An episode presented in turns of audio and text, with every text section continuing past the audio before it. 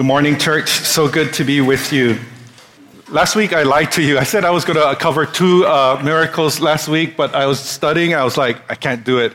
So we're doing one more this week and one more next week. So we're continuing our series in the Gospel of John. And so this morning uh, we're going to look at Jesus healing this man at the pool of Bethesda. And before you turn your Bibles there, I just want us to uh, take a moment and check out this painting here. This painting is called Christ Healing the Paralytic at the Pool of Bethesda. And it's by this 17th century famous artist. His name is Bartolome Esteban Murillo. And so, before we dive in and study this miracle, I just want us to take a moment of pause and just to center ourselves and just to listen. I want us to listen with our ears and to listen with our heart. And I'm just going to recite uh, the, this miracle story in your hearing. And I just want you to just kind of center yourselves, all right? And so here we go. John chapter 5, verse 1 through 9, and it says this. It says, Sometime later, Jesus went up to Jerusalem for one of the Jewish festivals. Now, there is in Jerusalem, near the sheep gate, a pool, which in Aramaic is called Bethesda, and which is surrounded by five covered colonnades. Here, a great number of disabled people used to lie the blind, the lame, the paralyzed. One who was there had been an invalid for 38 years. When Jesus saw him lying there, and learned that he had been in this condition for a long time. Jesus said to him, Do you want to get well? Sir, the invalid replied, I have no one to help me into the pool when the water is stirred.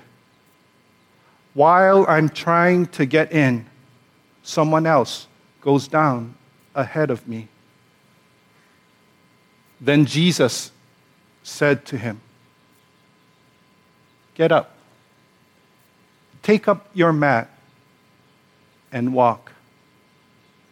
At once, the man was cured he picked up his mat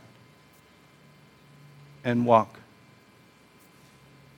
This is the word of the Lord. Thanks be to God.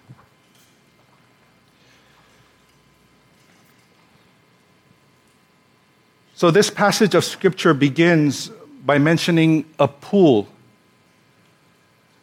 All of us have probably been into a pool. If not into a pool, at least we've seen a pool. And there's all kinds of pools. There's small pools and large pools. There's stinky pools and clean pools. There's shallow pools and deep water pools. There's all kinds of pools, circular pools and rectangular pools. All kinds of pools. But this pool, the pool of Bethesda, was a special pool because it was believed to have healing powers.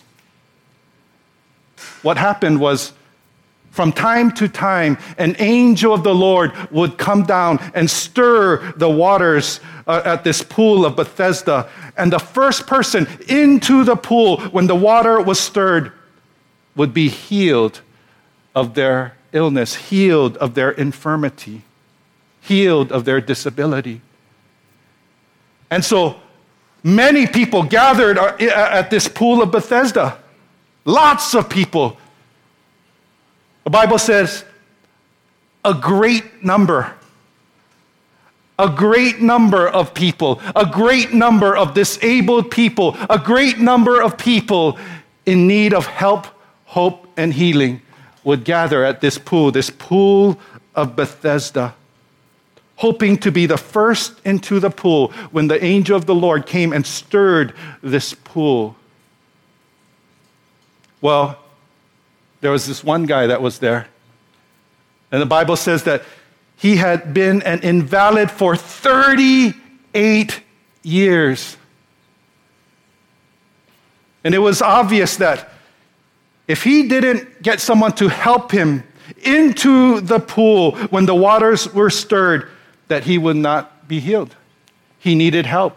He's been there for, th- he, he's been an invalid for 38 years, bedridden for 38 years. And so the question is why didn't no one notice? Why didn't, why didn't anyone help him into the pool? Would I notice? Would I help? Would you notice? Would you help?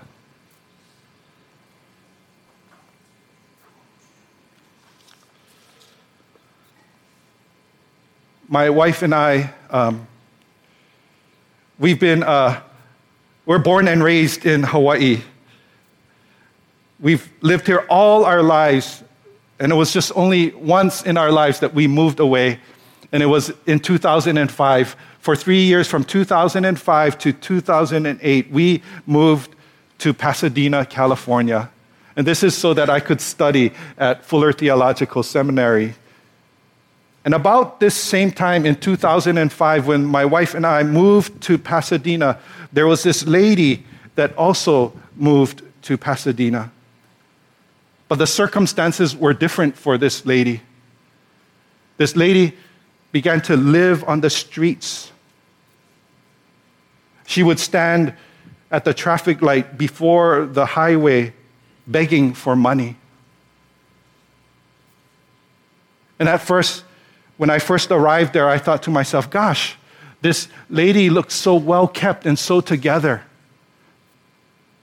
I wonder why she's living on the streets. I wonder what's her story. Gosh, I should give her some money to help her out. I hope things work out for her, I thought. And that was in 2005. And then over the next two to three years, my heart started to change ever so subtly. And I'm embarrassed to say that it didn't change in a good way. Over the next three years, my heart did not increase in compassion for this homeless lady. Over the next three years, my heart actually started to become indifferent. And by the time my wife and I were ready to move back home in 2008, three years later, this lady was still on the streets. Just three years, and it looked like she had aged maybe 30 years. She was skin and bones. And I'm embarrassed to say it, but my heart stopped noticing her. I didn't, my heart did not increase in compassion for her. I had become indifferent. Elie Wiesel, he says this. He says, The opposite of love is not hate, it's indifference. It's indifference. Why did no one notice this man in John chapter 5 who had been an invalid for 38 years? He needed help into the pool. Why did no one help? Perhaps it was indifference. Why did I no longer notice this lady that was homeless on the streets of Pasadena anymore?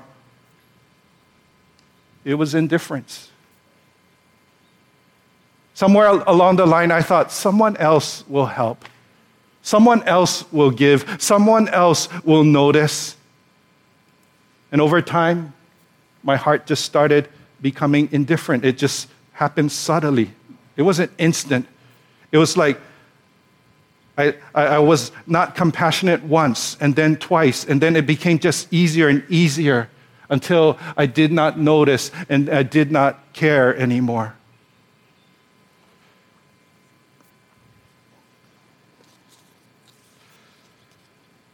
Look at what Jesus says.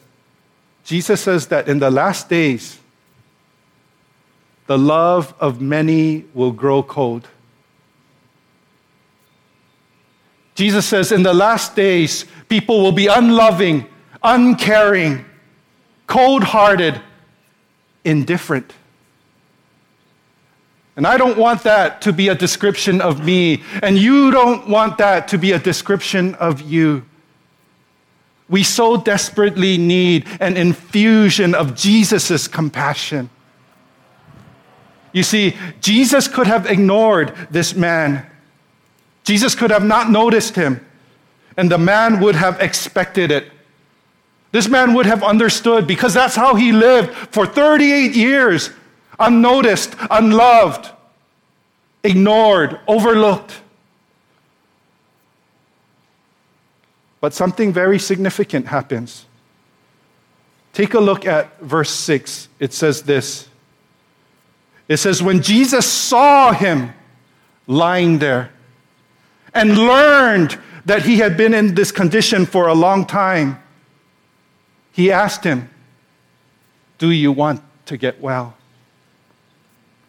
Jesus saw, learned, asked. Jesus saw him, learned about him, and asked him. Jesus saw, learned, and asked. Jesus sees this man. Jesus notices him. Jesus takes time to inquire, takes time to learn about him. He makes some inquiries. He learns about this man's story. Jesus is curious and Jesus asks questions. And in doing so, perhaps Jesus is saying to this man, I see you. I see you. Jesus does not ignore him, does not overlook him. In fact, Jesus goes to great lengths to notice this unnoticed man, to love this unloved man. And in doing so, perhaps Jesus is communicating to this man I see you. Jesus does not ignore him. Jesus does not overlook him. Jesus notices him because he too is made in the image of God. And in, in doing so, Jesus communicates to him I see you. I see you.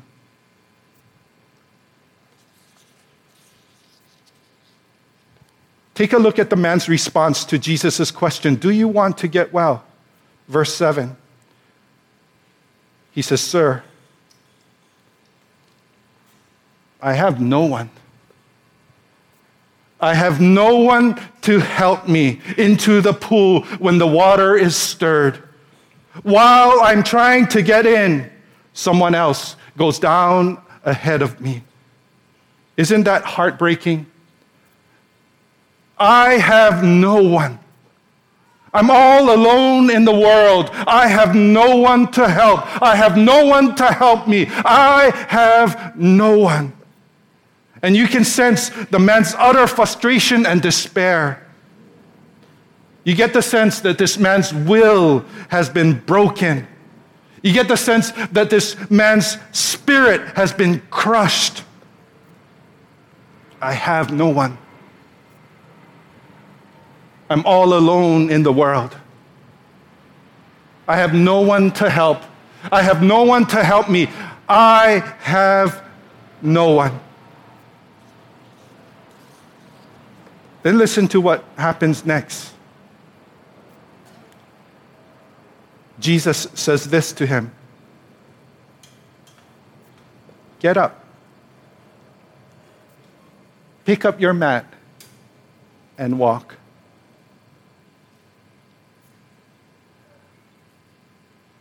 This man has an encounter with the living Jesus that changes him forever. Get up, pick up your mat, and walk. And from Jesus, this man receives help, hope, and healing. New beginning. This is a new day for this man. We see this guy that is able to walk again. But this healing, I think, goes beyond a guy being able to walk again. I think this is also a restoring of this man into community. I love this quote from Dr. Diana Garland, and she writes this This is the good news for our world. God intends none of us to be alone but to be part of a loving family. This healing goes beyond a guy being able to walk again. This is also a restoring of this man's dignity, a restoring of this man into community so that he is no longer alone, so that he is no longer an outsider, but instead he is folded back into community. Get up. Pick up your mat and walk. From Jesus, this man receives help, hope, and healing.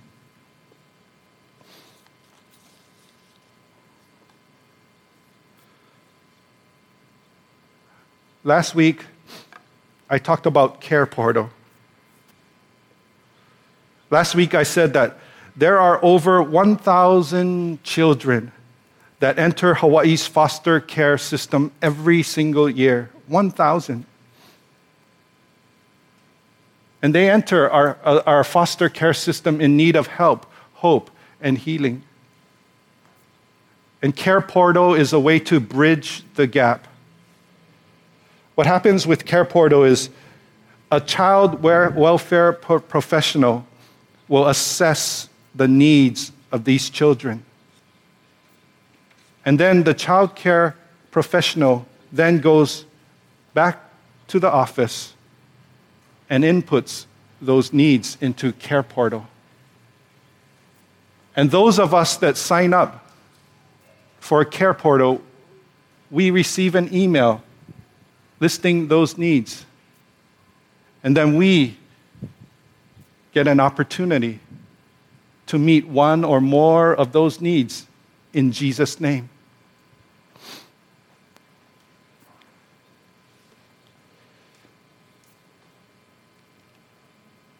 Last week I received a few responses.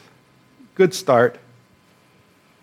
But, church, I believe that we can do better.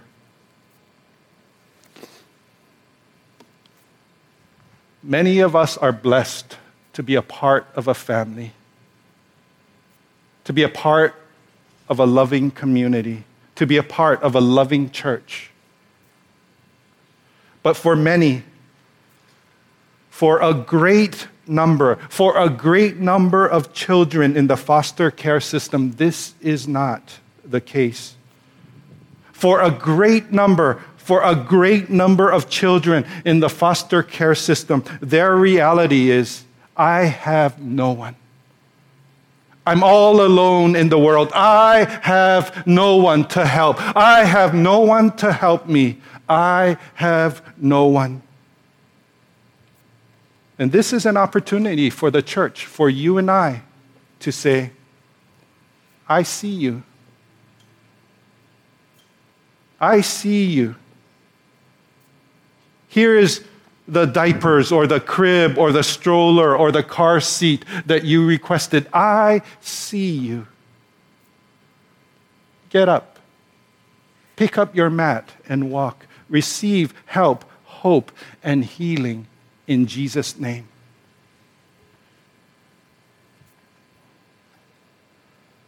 Now, obviously, the needs are great and we can't help everyone. But this is what I say do for one what you wish you could do for many. Don't let the needs of many paralyze you. Do for one what you wish you could do for many. And so I'm hoping that as a church we'll get behind Care Portal, experiment for six months, see how it goes. But I, I made it even easier so that you don't have to write with a pen. Maybe you, you just don't like writing with pens anymore. And I actually put it online, so it's even much more easier. You can fill out that form online. But I want to encourage all of us if we could get behind Care Portal and see how it goes. John chapter 5, verses 1 through 9 says this. Sometime later, Jesus went up to Jerusalem for one of the Jewish festivals. Now, there is in Jerusalem near the sheep gate a pool, which in Aramaic is called Bethesda, and which is surrounded by five covered colonnades. Here, a great number of disabled people used to lie the blind, the lame, the paralyzed. One who was there had been an invalid for 38 years. When Jesus saw him lying there and learned that he had been in this condition for a long time, he asked him, Do you want to get well? Sir, the invalid replied, I have no one to help me into the pool when the water is stirred. While I am trying to get in, someone else goes down ahead of me. Then Jesus said to him, Get up, pick up your mat, and walk. At once, the man was cured. He picked up his mat and walked. Let us pray.